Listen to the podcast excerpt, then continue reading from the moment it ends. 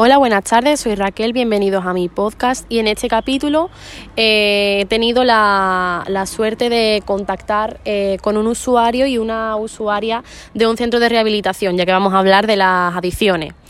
Y bueno, aquí los tengo. Buenas tardes, eh, Luis. Buenas tardes, Mariola. Buenas, tardes. ¿Qué tal? ¿Cómo estáis? Pues muy bien, cariño. ¿Os gusta estar aquí? Gracias a Dios estamos mejorcita.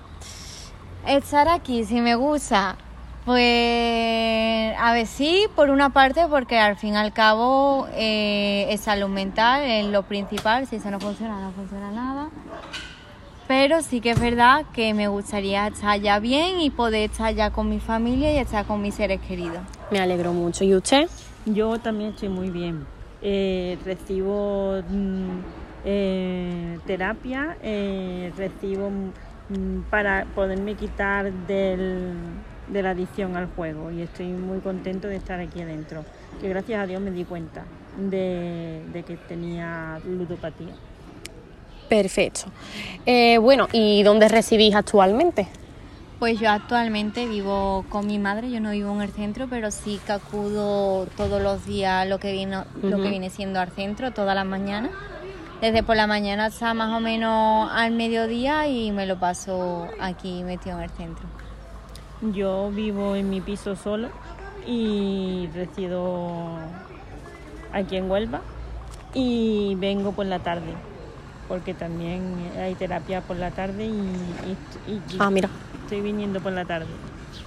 Bueno, pues vamos a empezar a hablar un poquito de vuestra enfermedad. Eh, no quiero que os sintáis mal en ningún momento, esto es una experiencia y espero que os guste. No, no, que va cariño, eso es eh, también para ayudar a otras personas que tengan un testamento y al fin y al cabo que se basen también en otra experiencia y que sepan salir de ahí. Bueno, eh, ¿qué síntomas empezasteis a notar ambos eh, cuando os disteis cuenta que habíais caído en esta enfermedad? Pues mira, yo los síntomas que empecé a notar, sobre todo era, eh, bueno, yo tenía mi trabajo, cuando llegaba la fecha de cobro, yo lo primero que pensaba era en ir al centro, al salón de juego y a gastármelo. A lo mejor todo no, pero sí que la mitad del sueldo me lo gastaba y era una, una necesidad de tener que ir todos los días y si perdía pues otra vez y otra vez y otra vez y así. Y al fin y al cabo era un bucle en el que no podía salir. Claro.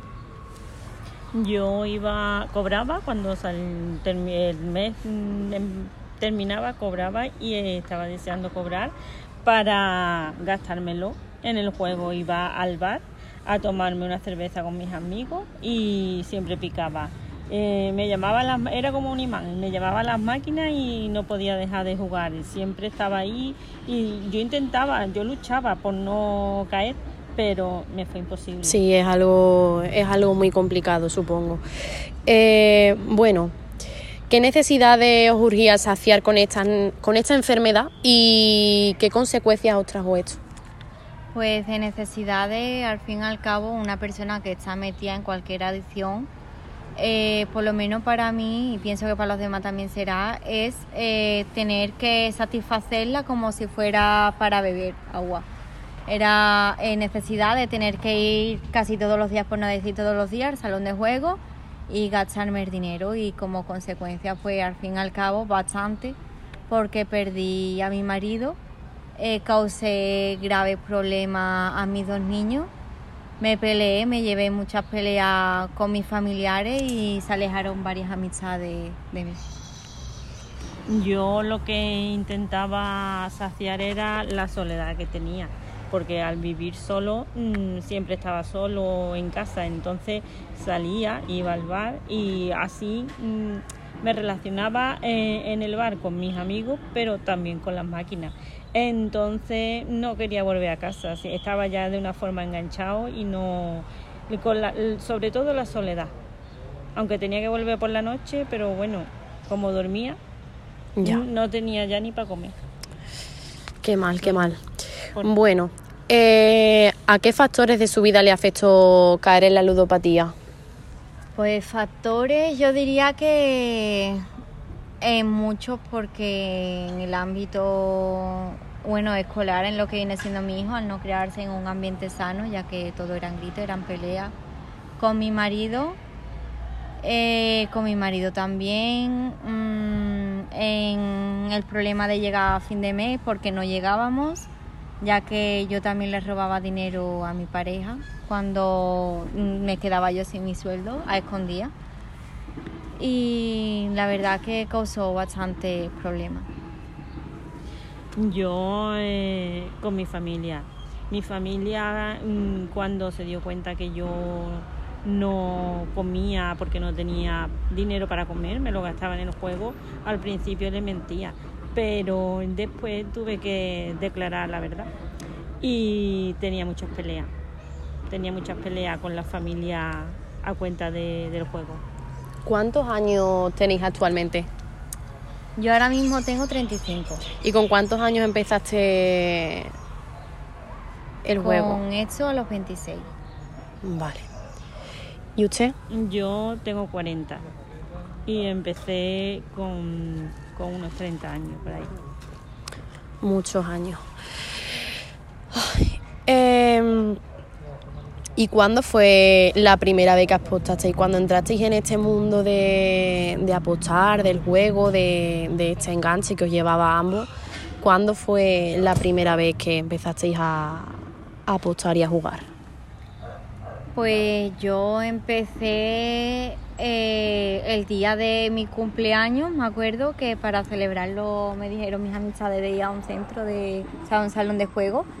Y pues a partir de ahí sinceramente me lo pasé muy bien y eso, y claro, al fin y al cabo es como una adicción que quieres más y más, ya que también esa vez me fue bastante bien, gané dinero y yo pensaba que siempre iba a ser así.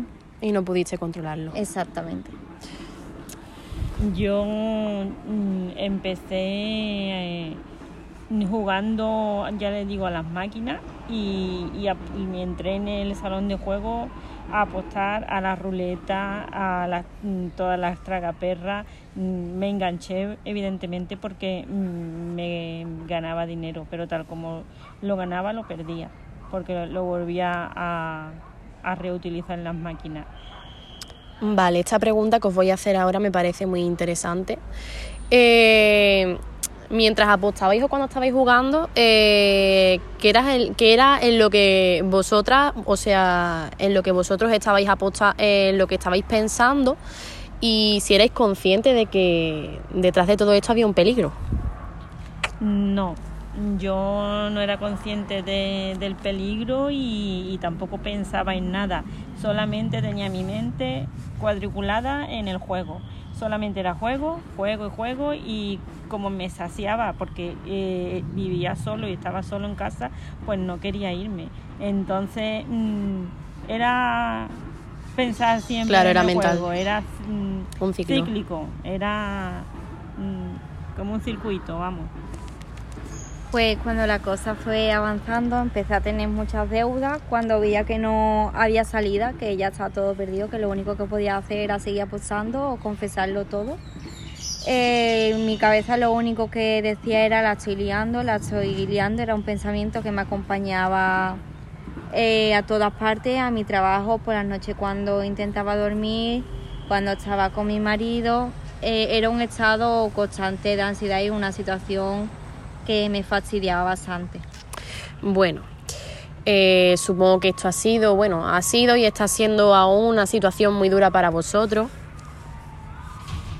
Y bueno, eh, después de todo esto, mm, después de esta adicción, eh, ¿cómo está siendo vuestra relación actualmente con vuestra familia? Bueno, antes de eso, ¿Cómo empezó a ser la relación con vuestra familia cuando caísteis en la adicción y actualmente tenéis una buena relación con vuestra familia?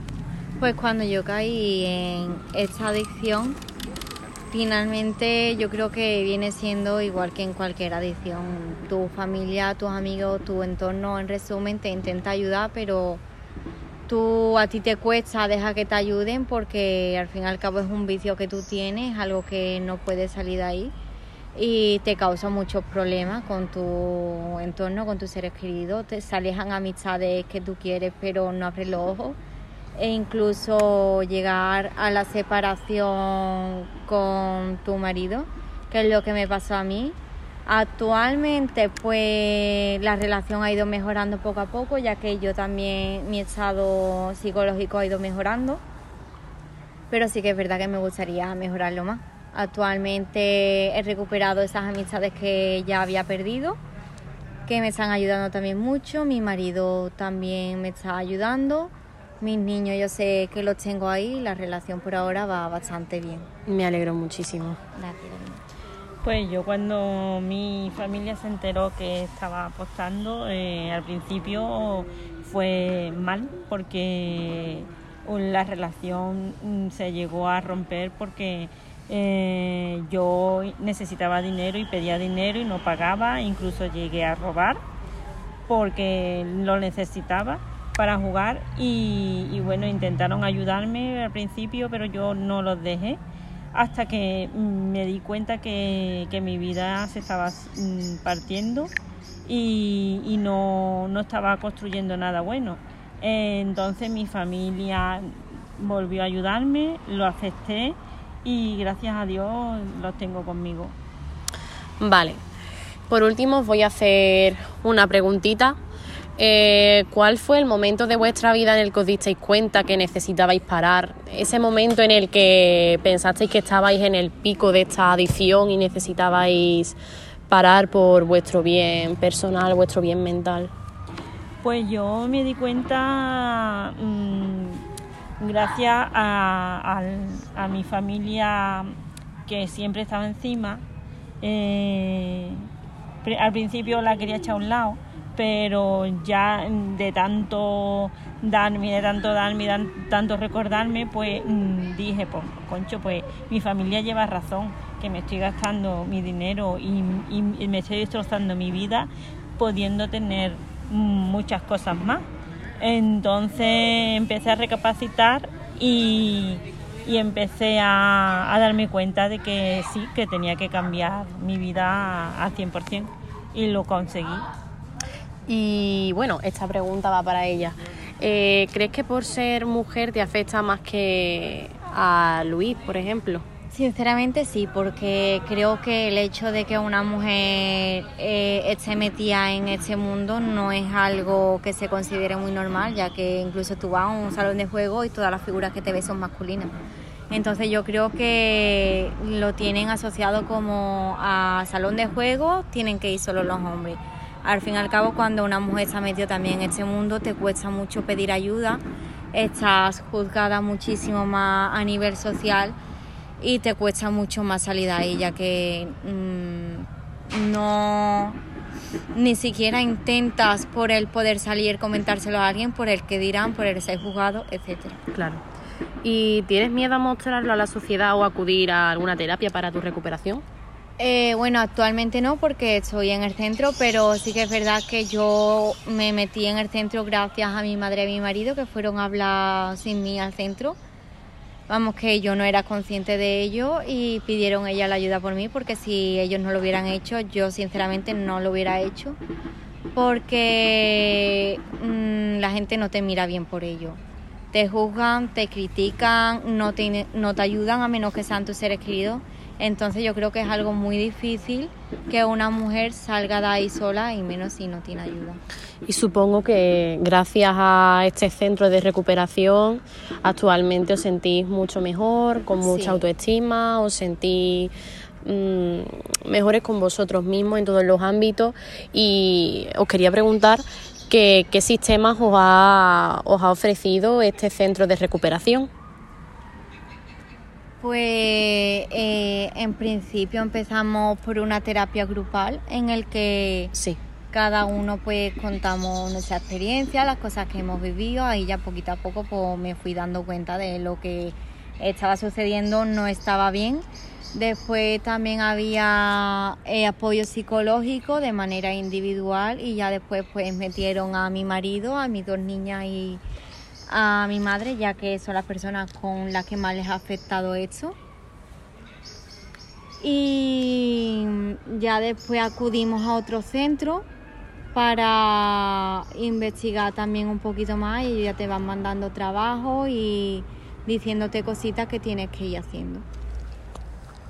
Pues a mí en principio mi familia se hizo cargo de mi dinero para, para que yo no tocara el dinero y, eso fue en principio. Después acudí a terapia mm, de grupo y me fui concienciando que lo que tenía que hacer era cambiar mi, forma de, ver las adicciones.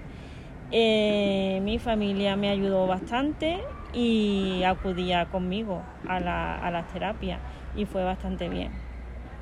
Bueno, pues ambas historias me parecen súper interesantes. Creo que habéis tenido muchos factores a lo largo de vuestra vida.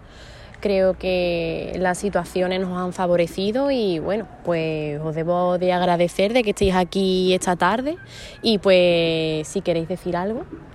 Pues nada, solo que eh, eso es un trabajo muy bonito lo que usted está haciendo hace el podcast porque yo creo que... Muchas gracias.